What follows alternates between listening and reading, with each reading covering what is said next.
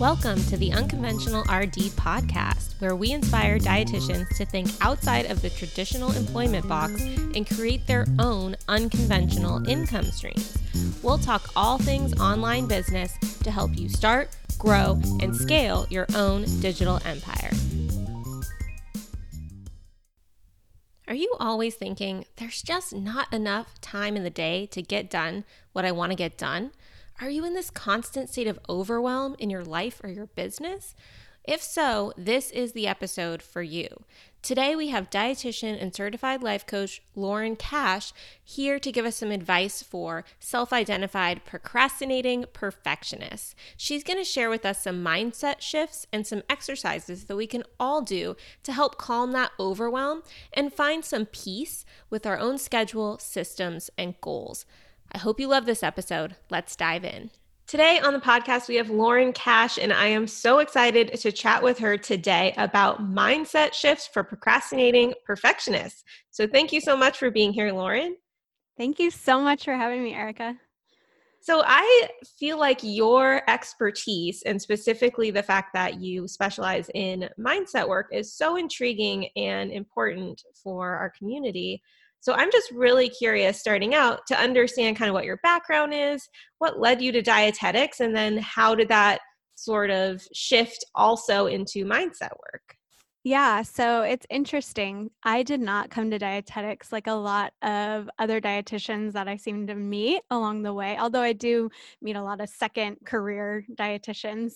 I came to it because I was studying psychology, so I thought I wanted to get a PhD in clinical psychology to treat eating disorders. So I got my master's in that, and then I decided to quote unquote drop out. I like saying that because it's like the only real rebellious thing I feel like I've done in my life, um, to then become a dietitian so that I could treat eating disorders still, but not have to do the whole six years plus licensure to be a PhD in clinical psych. But then the mindset work, how that came in, obviously interested in psychology from the beginning. And then, um, so I was, I had just finished my dietetic internship um, the like spring of 2017 was working for an eating disorder treatment center um, about 30 hours a week and building my private practice at the time. And i had been listening to a podcast called the life coach school for about three or four years at that point. Loved it really wanted to become a certified life coach even though it was very controversial in my like psych world to be interested in life coaching.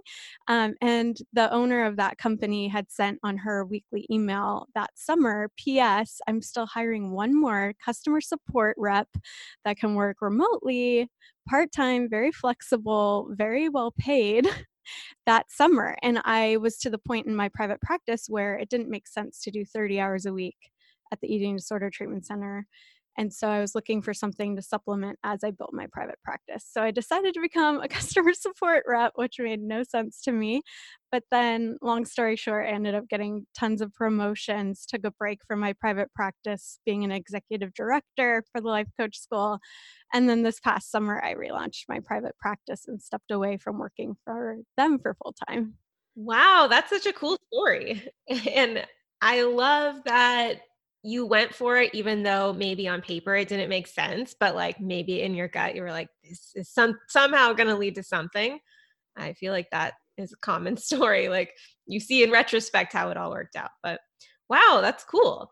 Um so through your experience working for the life coach school did you so you like did some sort of certification to become a life coach? Yeah so i became a certified life coach through them while i was working for them. After i was working for them i was able to go through their program which i then ended up running and being the director of and now i get to manage all the coach instructors still as a part-time contract job which is awesome to have multiple streams of income in my pa- in my practice.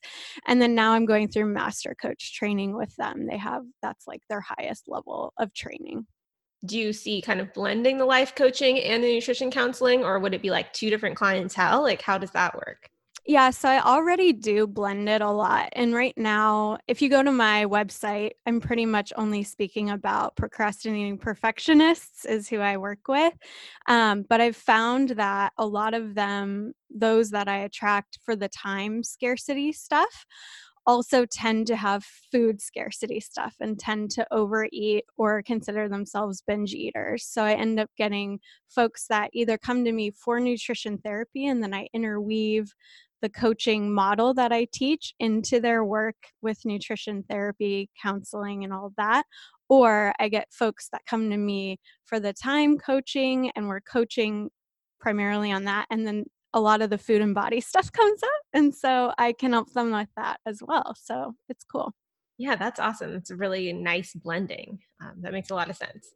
Did you come across any mindset hurdles with taking on the life coaching title? Um, maybe, you know, letting go of just the tr- prototypical RD title or um, identity, I guess I should say, or fear of judgment from I guess either RDs or even the psychology world. How did you overcome that and get through that? Yeah, I would say I was more fearful of all my psych friends who actually are finishing or finished their doctorates, um, having thoughts about the life coaching because there still is some stigma around it.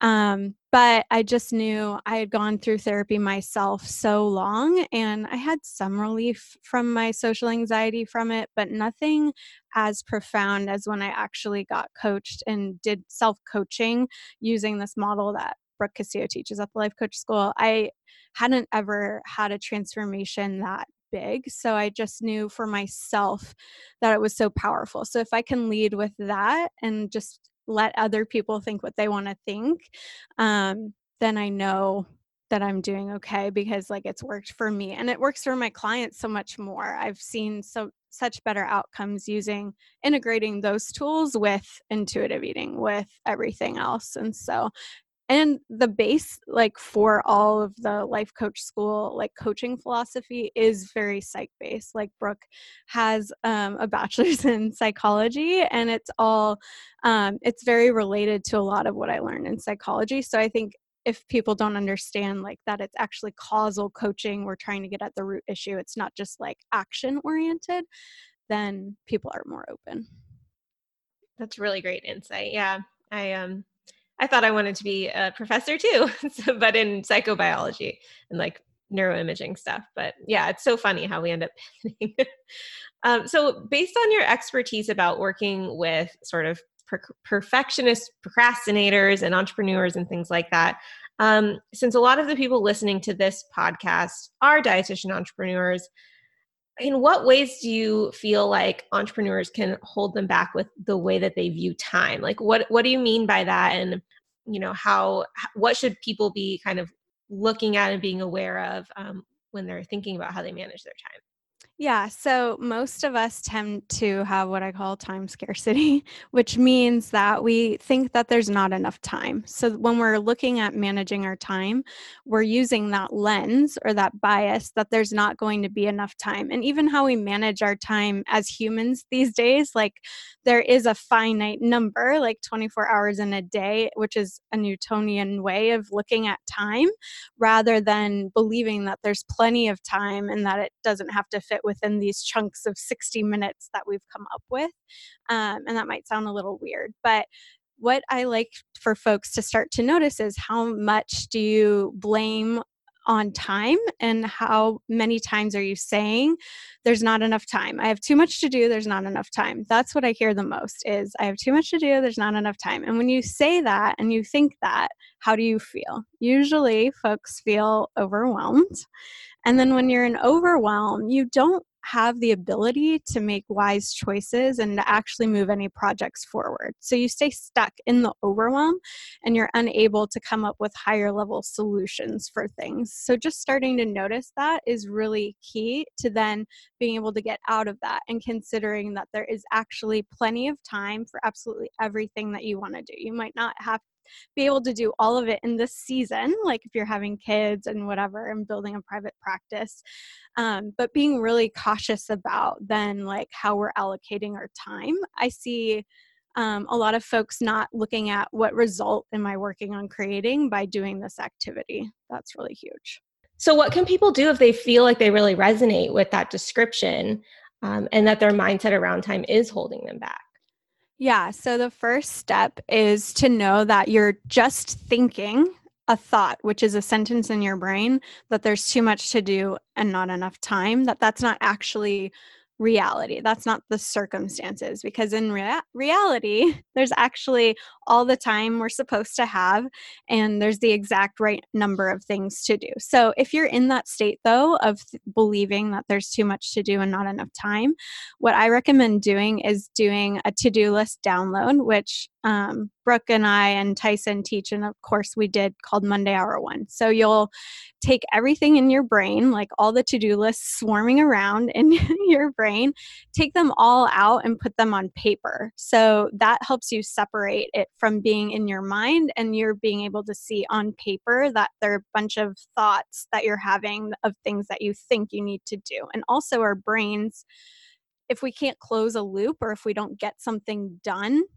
it's just going to keep um, trying to hold that for us in a way to try to help us to survive. So if we can get it into a different system, which I teach putting it on your calendar when exactly you're going to get it done. So then your brain doesn't have to hold that. A tool on your computer can hold that instead of your brain. So get all of that, like download everything you think you need to do on paper and then ask yourself what else and keep asking yourself until you get everything out on paper.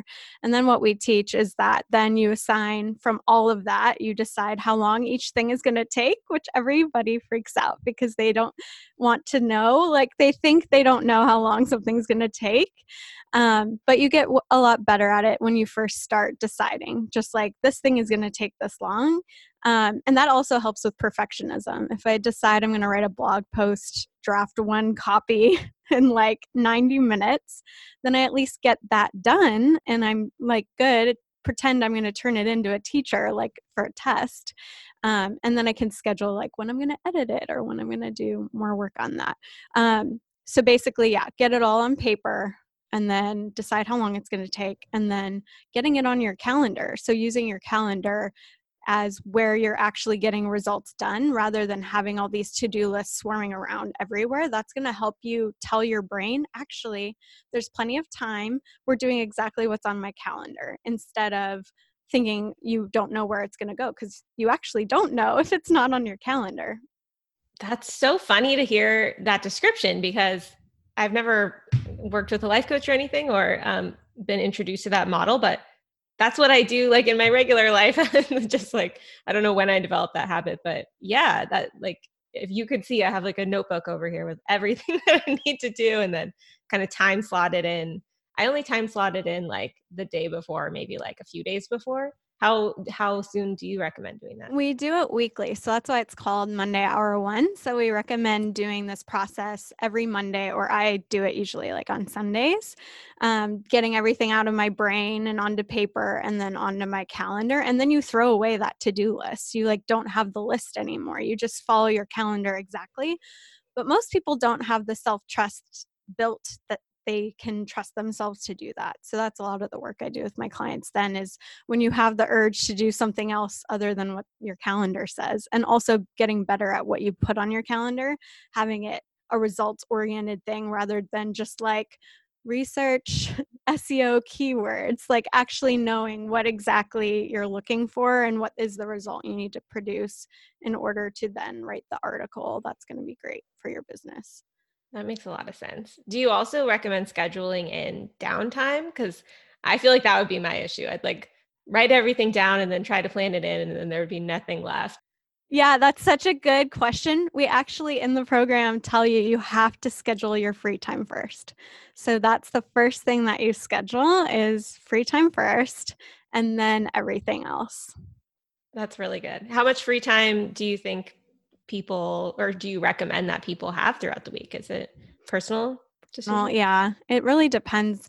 And it depends on if like you're also a stay like if you're taking care of kids, right? If you're not, how many hours you want to work, which I was going to talk to you about too. Like people when they decide how many hours they want to work, usually I ask them, how many hours do you want to work? They go to, well, I should just work 40 because that's standard or my employer is saying I have to work this many hours, or they go to somewhere outside of them rather than choosing for themselves. Because even if your employer says it's 30 hours a week, you're the one who decided to take the job that was 30 hours a week. So ultimately, it was your responsibility to choose how many hours a week you want to work. Um, and then from there, building out your free time. How much do you want? Do you need it more like on a daily basis, or do you need it on a weekly basis. For me, I now just take Friday sundown to Saturday sundown. Don't do any work. I try really hard not to check my email or go on Instagram or anything like that and do nothing that's like work related. And I try to not even like grocery shop or do laundry, stuff like that for a good 24 hours. And that's helped me a lot. That's something I definitely need to work on. I think I'm in a space where I've been like adding more and like my business is growing and then things just keep creeping in. And then now I'm realizing I'm out of balance. and I think hiring a team or an, at least an assistant is probably going to be happening in the next few weeks, probably. Yeah. Um, yeah. And noticing too, like when you say like things keep creeping in, how that's like giving the power away to these things when really you're choosing to bring them in. So that's a lot of the language shifting is this responsibility that we take or not take. Dude, I'm having like a mini coaching session. This is awesome. I can't help it, Erica. it is true. Obviously, like I am my own boss. So I am willingly taking these things on. But I think it's like coming from a place of wanting to continue to move forward um, and not get stagnant, but then realizing that I can't keep my old habits as I keep adding new things because then it's it's not going to work. So Right, which then you come to the finite like as much work that you can do yourself and then you need higher level solutions which includes hiring and delegating. Um, sometimes it's to actual humans, sometimes it's to like text expander app that helps you type faster, or it's to like SEO tools that help you find the you know keywords to use or whatever it is. Um, but we forget that there's so many different levels of delegating or creating a more effective workflow. Yeah. And then just honestly making the time to do that. Because you know you do have to set aside time to mm-hmm. make sure that you're not so in your business that you haven't like pulled back and been like is this the most efficient way? Like you know? Yeah we can get caught up in doing the systems that we have been doing and just being the worker bee within our business rather than actually being the CEO and looking at how everything is flowing. And if it even makes sense like why am i even writing the Instagram post or whatever. Like, is this actually getting me clients or where are my clients coming from? What's the point of all this activitying I'm doing? Is this actually making money in my business or am I just thinking it I should do it just because everybody else is or not? Totally. I resonate with that a lot. uh, and then I know you mentioned that sometimes high achievers almost have to go through like a mourning period. Can you elaborate on that? Yeah, so we almost started talking about it. It's like when you were talking about how you're kind of reaching this end of yourself where you're going to need to hire somebody else. So we get to this point where we literally can't do anything more in our days like we can't get it any more efficient just us and like technology that we need to outsource or we need to drop some projects or we have to make those hard decisions and so it's sort of this um, mourning process I've found, even for myself, that I am actually human, that there is an end to me. There is a limit to what I can take on as my load, which, um, oh man, Swenson, I think is his last name, talks about what the um, definition of margin is. And so it is the space between your limit and your load. And I've really been finding that in our society right now nobody keeps really that margin of free time or margin even in their work days um, between their limits and their load we're usually like over capacity and then we're so, like not doing well mentally because we don't have that margin. And so I want to help people create more of that margin so that they can have better mental health around work too. But yeah, you have to grieve like there is an end to you. You can't do absolutely everything right now. You can do huge, amazing things in your business and practice and scale it to wherever you want to. And you're going to need help and you're going to need to have better solutions for things. Yeah, and I think something that I've noticed just in the entrepreneur community online too, a lot of times people are speaking or giving advice from like where they are right now in their business, but then also as someone who's paying attention to those conversations, recognizing whether that's also you at that moment. Like I know when I was just starting my business, and I was barely making any money and I was a solopreneur and maybe I had like a bunch of side gigs uh, I kept seeing like, oh, you need to outsource. Like, if you're not outsourcing, you're doing it wrong or whatever. But maybe that's not always accurate for you right at this moment. Like now in my business, I can definitely see that I do need that, but I, I don't actually think I needed that, you know, three years ago. Yeah, which goes back to what I was saying about like what result am I trying to create? And so if you're early in your business, are all the quote unquote activity like the activitying that you're doing like is that bringing in a client today? Or is that bringing in a new consult today? Or whatever it is that you're doing that generates money in your business?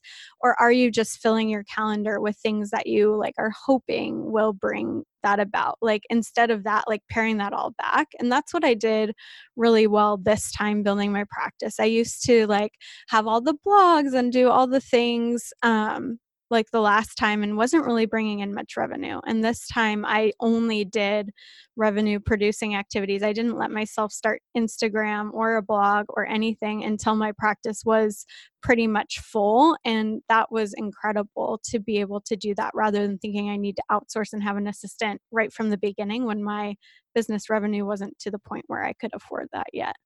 Totally. And uh, that's a really great point too about I guess it depends on your business model, but if you are working with clients one on one, yeah, like, you know, filling your calendar is really important in those revenue generating activities. And um, like for me, what I what I do and teach, since I don't see clients, um, I do do a lot of like content creation, but then that is monetized, you know? Yeah. And I feel like sometimes there's a missing link there between like why you're doing it and where you're trying to get it to lead in in your business, you know? And even what you talk about like in your the earlier episode on this podcast, the one about SEO and like how you had just been writing all of these blog posts without paying attention to SEO or like if it was actually bringing people to your website. And I totally have done that and am doing that and want to change that because you're not even looking at is this even worth all the time um, writing all of this and putting it out there when you really need to be looking at the whole reason behind writing articles. Like today, it's not to have a blog, it's for SEO. Like that's the only, I mean, in my opinion, like the only reason to have it. Yes, I want to help people and I want them to read it, but they're never going to find it unless it like appears on a search engine. And so I think that ties in really well to what we're talking about here too. I, yeah, I, I feel like when you're starting out, or maybe it's not like this today, but at least when I was starting out, the internet was still kind of like a foreign place. Maybe younger people now, like they're more way more familiar with it. But um, yeah, I just had this perception that like all of a sudden you just make it and like everyone would know about you, you know. But there actually is a strategy behind it, which it just took some time to learn, which is totally normal. Yeah, but I really think that you're right on with that, making sure that you are making your time decisions around what phase of your business that you're in. I think that's critical and not outsourcing too early. I have some clients that have outsourced a ton in their businesses and their businesses are in debt right now because of that. And if you want to do that, that's totally fine if you want to start your business that way. But for me, I'm not a fan of that. Like, I want to be debt free. I'm still paying off student loans this year, but like starting it out knowing that you yourself have plenty of time to generate the revenue in your business and starting there. And then when you get to where erica's at like she knows it's time. She has the revenue to outsource and have an assistant and create more time so that she can continue to scale her business. Yeah that's great advice. Do you have any advice for managing overwhelm as an entrepreneur? Like say you um maybe you did write out like everything you have to do and you're feeling completely overwhelmed like how do you h- help prioritize what to tackle first that type of stuff yeah, so it's going back to like what why is this even on my to-do list? Should I even be doing this? Is it if you're early in your business, is this going to bring in money today? Like ask yourself that. Like will it today bring in money or even this week? And if it's not, I would say eliminate it until you get your business to the place where you are generating enough money that then you can start to scale and build the more like the all the content that you need for courses or other things that you're building beyond one-on-one work. So it really depends where you're at, but asking yourself what you can eliminate or even if you're doing things you quote unquote shouldn't be doing anymore like should an app be used for that? Like should you be using zapier or something else and you're like manually doing all these things that you don't really need to be doing? Or uh, could you hire somebody on upwork or fiverr to do this thing that you have enough revenue to um, to do? Or is it time to hire an assistant and you should be delegating to the assistant? Like asking yourself that and does it even really need to be done today? Am i just thinking i need to ch- change business banks and I can do that next quarter. Um, it's okay to intentionally like put things off if it doesn't make sense for this month, this week, right now. What is the goal of the business today? How do you do you ever come across people where they're like, okay, I don't even know what's what my revenue generating activities are. Like, do you have any suggestions on how to work backwards and keep track of where what what you're working on and what's working best? Yeah, so I I love to keep stats like for my business. So if you're seeing people one on one, making sure you're always asking them how they found you and making sure that even if they like found you online like did they hear from somebody else to search you and figure that out? So figure out where are your clients coming from if you're seeing them one on one or if you're doing a course online or something like in the order form asking them how did you how did they hear about you? so that you can use that as data for where to put your attention and to continue to invest in what's working yeah, no, I do that too. For all of my courses, I make it a mandatory field that they have to fill out where they heard about me. And that way, like, for example, with the SEO stuff that I've been doing for my nutrition blog, that was a concerted effort to see if blogging with strategy and getting eyeballs on my stuff could funnel people into joining my paid membership site. And I tracked that by like, hey, how did you hear about us? And as my blog became more visible, the percentage of people that heard about the membership site and signed up, th- there was more and more people saying Google, Google search, online search, like that type of stuff. And that was reinforcement that what I was doing was working. Yeah. And analytics too, right? Like making sure you have analytics on your website. I've been like looking at that every week now to see like oh, is this listing that I have that I'm paying for even bringing people to my site? No, it's not. and so maybe I won't renew that. And that's not really like your time, but just knowing like where are people coming from and where are you generating money in your business and shifting that focus whenever your business shifts too. Yeah, I, I, analytics are great. Um, it's it's interesting to see where people come from. Even you know, even podcast interviews, I've had good success. With people finding me that through those avenues. So yeah, I, am a huge fan of tracking and stats, but I'm like kind of a data nerd. Do you use any tools or anything to keep track of that or? I just love spreadsheets. so I even do that for myself. It's really cool. I created last August um, a scorecard, basically, is what I called it for myself. And I put the main activities I knew if I did them, like I set a goal for myself for each of them. If I did those activities, I knew for sure I was going to increase my revenue. So it was like things like how many conversations with people I would have, just even telling them what I'm up to, having relaunched my private practice, how many events I went to to just network in person, how many consult requests, how many consults I actually did, how many clients, how much money. And doing that since last August has really shown me like what moves the needle. And when I focus on those things, it also helps my brain because I really boil it down to we just have to have a conversation today with someone about like what's up with me. Like it, it will come up about business too, just naturally having a normal conversation. Um, so helping your brain by boiling it down to like what is the one result that you need to create to move the needle forward to on a regular basis, then you'll see compounding results. Yeah, I have a spreadsheet too, just like a really a good Excel spreadsheet. It's not even in the cloud or anything. really old school. But it does it helps when you see the like the, the numbers ticking up for whatever you're trying to accomplish. You're like, all right, it's working. yeah, and it helps us differentiate the drama from the math. So the math is, are like the facts, the circumstances, the actual numbers that we're seeing, and then all the drama is everything we make those numbers mean in our brain.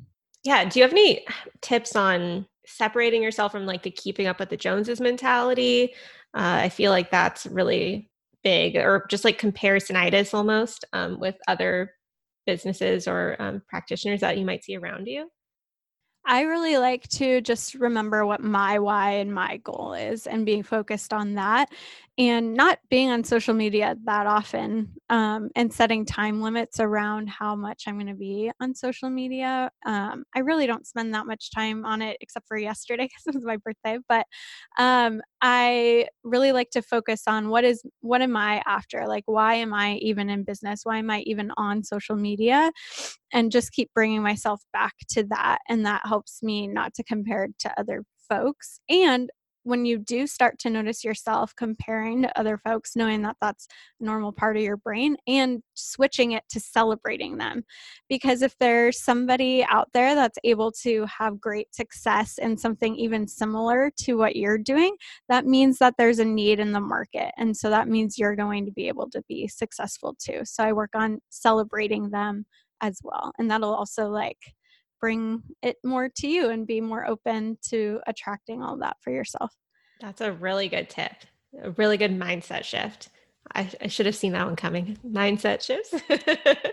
uh, yeah. And I, I feel like something that helped me in that arena, not getting caught up in, oh, this person is doing XYZ thing, and then feeling almost like distracted or like pulled, like, oh, maybe I should be doing that too when maybe that doesn't even fit into your life dreams or your goals you know you just like see the uh, someone else succeeding in a certain area for example for me that would have been private practice like i would see people doing incredible things working with clients one on one, even though every time I tried to work with people one on one, it just didn't feel right. And then eventually, like, kind of, I guess it's sort of similar to the mourning of your time thing, like, mourning that is like, that's not for me, and just accepting that and refocusing my energy on the things that are in alignment with me, even if I don't see as many examples of people doing that around me. Oh yeah, totally. That's huge. I feel like I'm I even go through that too. Like I am not a typical dietitian, which is why I'm on this podcast. Like I don't even yeah, like I don't give meal plans. I don't want to I hate recipes. Like I don't want to cook. I don't want to teach people how to cook. Like I just want to help them move past all the mindset stuff. And sure, I'll educate them about carbohydrates if it's going to help them with how their um, eating disorder is viewing it and telling them like lies about it that's awesome but yeah i love just looking at like what i love to do and really focusing on that and knowing that the world needs that like other people are amazing listening to this at the recipes and we need them and they're online and i can send my clients to their websites and their services for that part of it um, and knowing that we each have a place exactly for what is needed. Yes, yes. And I feel like we have this innate knowing, but we don't always listen. yeah. Or maybe it takes a few tries before we're like, oh, okay. yeah. What are your thoughts on tools and systems? Like, what's the difference between a tool and a system? How do they play together for managing your time? Yeah, so a tool would be like something like Google Calendar or Text Expander or Zapier or any of these types of applications and um, even my phone like setting a timer those are tools but then systems are more like processes. So the way that we use those things um, in order in a way to achieve a result. So i have a particular system for when i have a new client onboarding like i add them to practice better and i have them in clickup and then i order them their flowers and then I, you know, tag them a certain way and I like I have a particular system that happens that I can use tools to speed up um that work. So like in my email platform I have like a canned response about like how to get started and then I in the system I'm using that as part of the process that I'll put in. And systems are really cool because then you document them for your company and then when you do hire your assistant, then you just give them the systems and the processes, and they can just follow those exactly. And then it's not just in your brain and you're not the bottleneck. So I like systems for that. And then also you can evaluate systems and see like, does it make sense? Does e- is each step super necessary? Is there any way that I can make it more effective for the result that I'm looking to achieve? Yes. And how do you think? I feel like that's something that often gets put on the back burner in terms of prioritizing like oh i'll do that another time. I know what i'm doing in my head. Um, how do you have any tips on getting over that and actually getting those systems down on paper and formalizing them? Yeah so i would just say the next time you're actually doing it yourself that you need to do it in your business just make like have yourself actually document it then and even record like process videos like you can use loom and record it even just as a video of you doing it and telling somebody like what you're doing while you're doing it could be even faster and then you could always go back later and type out the like main points of it or have your assistant actually do that for you the next time. Um, but having yourself not sit down and do it like ex- um, when you don't really need to be doing it in your business like doubling like multitasking basically of like executing the thing that actually needs to be done but then you taking it in order to create it so that it can live on in your business later on for somebody else. That's a really good tip yeah. I, now that you say that I, I really i think i recently heard someone talking about that loom tip on a podcast um, specifically where they rather than taking the time to document it all super neatly in real time, you know, they just did it and recorded it and then like you said sent it to a VA or something to create a more formal document or organized. yeah. And videos are way are a lot better for folks to learn from because you like don't even remember specific things you click on sometimes and it's easier for visual learners too. You can still have like the outline and the text form but always having a supporting process video in those types of things um, mm-hmm. is what I recommend. And I feel like sometimes I think it's important to understand how the tools and the systems interplay, like we've been talking about, because I do think that there is a little bit of oh this new cool tool is going to solve everything and then you buy it because it's on sale and then it sits there. Like i know i'm guilty of this especially with my social media scheduling tools. I'm like i can see why this is valuable but then i don't ever develop the systems behind it and it's just kind of sitting there even though i'm paying for it every month. Yeah so i think for solving that it's like you're not allowed to buy something new unless you actually have implemented and integrated what you've purchased in the past like I'm doing that with online courses too. Like I'm not allowed to buy any new ones until I actually know that I'm going to take it and do it and have the time to allocate for it. Yes, that's so good. Uh, that's a really good kind of framework to give yourself for sure. And then also auditing, I think, kind of going through. I guess this relates to if you if you're in the habit of looking just at your financials, keeping track of the things that you are subscribed to and double checking to make sure that they're needed in your business as well. It's a good habit. Yeah, I was actually doing that in my personal finances recently. And I'm going to start doing, like, I'm not allowed to actually subscribe to something new unless I then document it in my spreadsheet of like all the subscriptions I have because you don't even remember things that are like annual subscriptions until they're about to like charge you. So, yeah, I'm doing that too. Yeah. And I've noticed since I am talking, I talk a lot about tools in my courses. And just over the 12 months from when I like initially made the course and was talking about a tool to like a year later when I'm ready to update the course content, oftentimes they've added so many new features and things like that over the time period. It can almost make some of the tools that you're using redundant and maybe you can phase some of them out because some of the other tools you're already paying for have new features and things like that. So, yes, absolutely do you have any other kind of thoughts that you'd like to share just on time mindset or anything that you really feel passionate about that our dietitian entrepreneurs listening should be aware of? I think starting to do that process and using your calendar rather than a to-do list like can you break up with the to-do list would be my big question to you and then starting to ask yourself higher level questions of am i the one to be doing this? Can i use an application or a system or another human depending on where i'm at in my business? If i believe there's plenty of time how would i be approaching my business differently? And then starting to look at results too like what is the point of me doing this? Like asking what's the point a lot and seeing if you even want to be doing what you're doing and if it's even getting you towards your end goal or are you just busying yourself because you think that you're productive then when you're just like doing all these activities and knowing that your worth doesn't come from checking off a box or getting something done um, that you already are 100% worthy and everything else is just for fun. And if it's not fun, like, why are you doing it? What's the point of your business? Yeah. And um, also, just because maybe you don't have it optimized right now, like I feel like sometimes you spread yourself too thin, especially as a new entrepreneur with like, oh, I got to be on this platform and this platform and I got to blog and I got to do Instagram stories and blah, blah, blah sometimes maybe you just like overdone it a little bit, overshot it. And um, because you're spread so thin, each thing is suffering. And I love that advice to maybe pare it down and yes. figure out what's working and focus on that and optimize that. It doesn't mean in the future you can't expand because right. most people do, uh, especially like for the unconventional RD brand.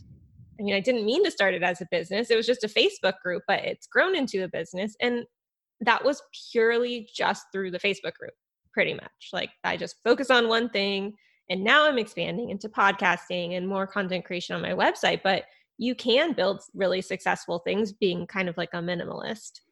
Yeah, I love that. We call it constraint in at the life coach school. So, what can you constrain to and get really good at? Just one thing. So, like when I was building my practice, I first did I started on Instagram before I even started my email newsletter and stuff like that and then like can you get really good at that one thing before you add on the next thing. I wouldn't do instagram next time but by the way.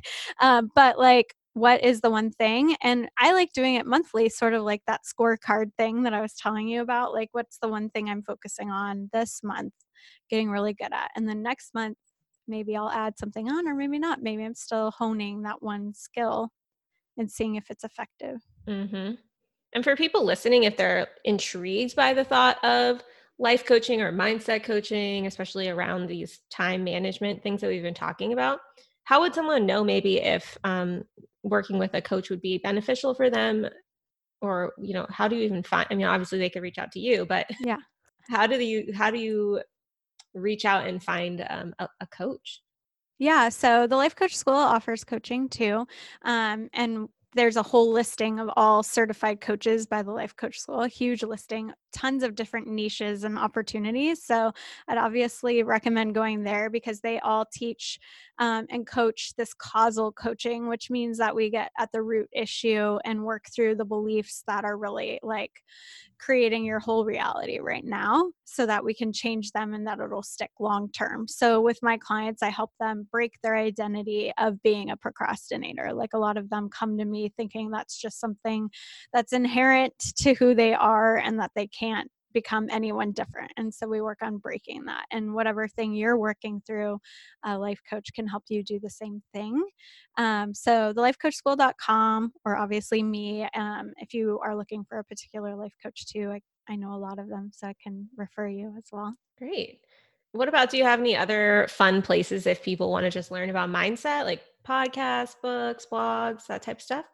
Yeah, so the Life Coach School, like their podcast, obviously is amazing. Um, if you're looking to work on selling, um, one of our life coaches has a podcast called Making Money, Money as a Life Coach. But even if you're not, if you're a dietitian, and an unconventional one, I think that would be amazing as well. She has a program called 2K for 2K that helped me get over my like selling mindset blocks. Um, and so her podcast is amazing, and you can apply it to your like any one on one private practice work um, even if you're not a life coach. That I would recommend. Um, and then a book called You're a Badass at Making Money, I think is really good. Um, and then there's a cool book. It's not mindset, but it's just like on um, systems and getting things done more efficiently. It's called Clockwork by um, Mike. I always, Mike M. It's the same dude that wrote Profit First that a lot of us know and love. Um, and then if you've ever wanted to get good at focused work, um, Deep Work by Cal Newport or Digital Minimalism by Cal Newport, both of those are super good too. And then if you want to learn how to calendar um, and everything I was talking about for that, like using your calendar as how you get everything done and create whatever result or goal you want. Um, we do have a course called Monday Hour One that you can check out at mondayhour1.com too. Awesome. Yeah. That was really helpful. A lot of the things that you mentioned, actually, those books and stuff, they're on my radar, but I have not read them. But I'm like, oh, yeah, I've definitely heard of that. Um, and I've heard the life coach school being mentioned a lot. So um, I need to check out all of these resources. Yeah. Yeah. I came across one sort of accidentally back in the day. I signed up for B school. Yeah. Um, and I, I, so Marie Forleo runs B school. And then I think she originally started it with Laura Roeder who's like mm-hmm. another um, social media person who then started Meet Edgar, the like yeah, social media. Say Edgar. yeah. Um, so she, I found her affiliate link, and I was really excited. She had like an online course about I don't know, creating like online fame or something like that. And I was like, ooh, back in the day, totally the wrong goal. But anyway, she was paired up with a mindset lady, and they were co-offering an affiliate offer. And I didn't even know this other person. And I was like, really just wanted Laura Roeder's thing. But turns out that was like the mindset course. It was Denise Duffield Thomas. Um, yeah. That was my favorite thing that I ended up getting. And her private community and her courses are really powerful. Even just being in the room with women who are making hundreds or millions of dollars and comfortably talking about it and embracing it and cheering each other on or recognizing and working through those blocks of uh, you know worth and you know your money stories that you learned when you were a kid maybe that are coming up. It's so interesting and i'm so grateful that i accidentally stumbled my way into that group because it's it's really really been helpful. Yeah i love her books as well um, i've listened to them on audible so you could check that out too. Yeah yeah, I don't want to. I don't know if if the B word counts as swearing for the explicit rating on iTunes, but it's get yes. rich lucky B. yes. yeah, and then she kind of embraced the bee thing. So she, her like mascot for the brand is like an actual bee, like the animal, even though you know that's not the bee we're talking about. Yes. yeah. Well, thank you. That was really helpful.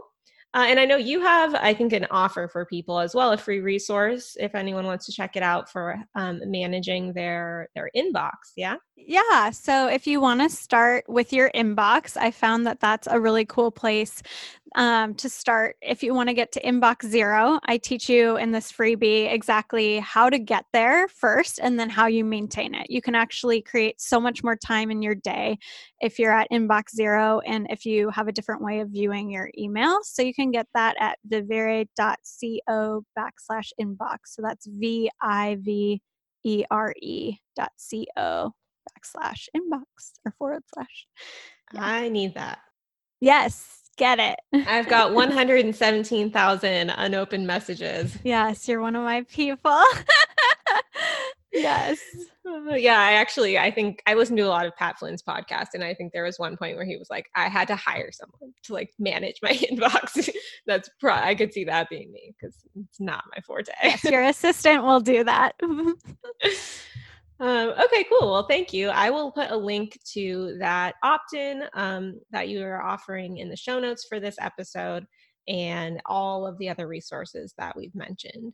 Uh, and then you also have, you're going to come out with maybe like a group co- coaching program yeah, so I'm taking applications right now. It's applying the Monday Hour One process and creating margin that I was talking about in your life. So we're going to, in 12 weeks, create one result. So if you have a project you're working on or a certain number of clients that you want or patients that you want in your private practice, I'm going to teach you exactly how to do that using your calendar in a 12 week program. And so we'll do tactic all the tactics work, but also all the mindset work. So I'll coach you on all of it and it's going to be really fun. So you can check that out on my website as well. Awesome. Can I like nerdily ask you like what program are you using to run that and all in that type of techie stuff? Yeah, so I'm going to use Slack for like the community space cuz we use Slack a lot um, at the Life Coach School for that and then Zoom to record the group programs. And I'm just going to put them on in Slack for the first round. And then I'm going to use, I'm going to be developing another program for master coach training. And I'm going to be using um, Teachery just because I got it because I work um, with, I got into the program Wandering Aimfully. Um, and they, that's their platform for courses. So I'm going to check that out this round. Is that kind of like Teachable? Yeah, I, it's a little bit, yeah. Cool. But yeah, but for the group program, it's primarily um, going to have worksheets in Slack and like Slack Ask Lauren and then um, Zoom group coaching. Cool. Yeah, I've never done a group coaching program, pretty much just online courses. So I'm just always curious. yeah, know, yeah. The differences and how people keep it all organized. Um, how many people are usually in a group coaching program? So I'm going to do 10 like okay. groups of 10 so, so, pretty intimate. small group intimate yeah so everyone gets enough time to get coached on each time yeah great and that's how we do um, online coach certification too at the life coach school so i'm just used to my groups of 10 yeah no that's really cool and really helpful i think I always like to ask like the weird detailed questions. Oh, I love my details. brain works. yeah. yeah. And then what if people want to connect with you more? You know, I know you said you don't spend a ton of time on social media, but yeah, where I am on should... Instagram. Okay. yeah, so it's Vivere Co. So V I V E R E C O, and you can check me out there. My business means to be fully alive in Italian, so that's the ah. funny name. It I looks like cool. It. Yeah and I did not know how to pronounce it. So I'm glad that you're saying it. I don't even say it right. My friend who's in Italy told me I don't even pronounce it right. So that's awesome. no one will know. yes. Cool. And then obviously, I guess we already mentioned your website. People can go there to get the opt in and then maybe connect with you if they want to work with you. Totally. And if it's too hard to say like my actual business name, you can always go to thelaurencash.com and it redirects. So. Oh, that's great. Did that yeah. used to be your website name or you set it up like that on purpose? I set it up like that. yeah. Love it. well, great. Well, thank you so much for being here. I think we shared a lot of good actionable tips and just like kind of mindset conversation too. That I think people will really resonate with. Um, so thank you for the tips um, and best of luck with your group coaching program that will be launching soon. Thank you so much for having me. It was so much fun to talk Mm, that was such a fun and invigorating episode. I love talking about mindset stuff, and I hope that there was a lot of actionable tips there for you to take away and implement in your own life to overcome some of the overwhelm that you might be feeling in your life or business. If you want to catch the links for anything that we mentioned in this episode, go to the unconventionalrd.com slash episode 010, so episode 10. And of course, as always, I greatly, greatly appreciate any ratings or reviews that you might feel inclined to give this podcast in iTunes. It really makes a difference. I love hearing what you guys think. Um, and I hope to continue to serve you guys through this podcast. It's been amazing so far. Um, and thank you so much for being a listener.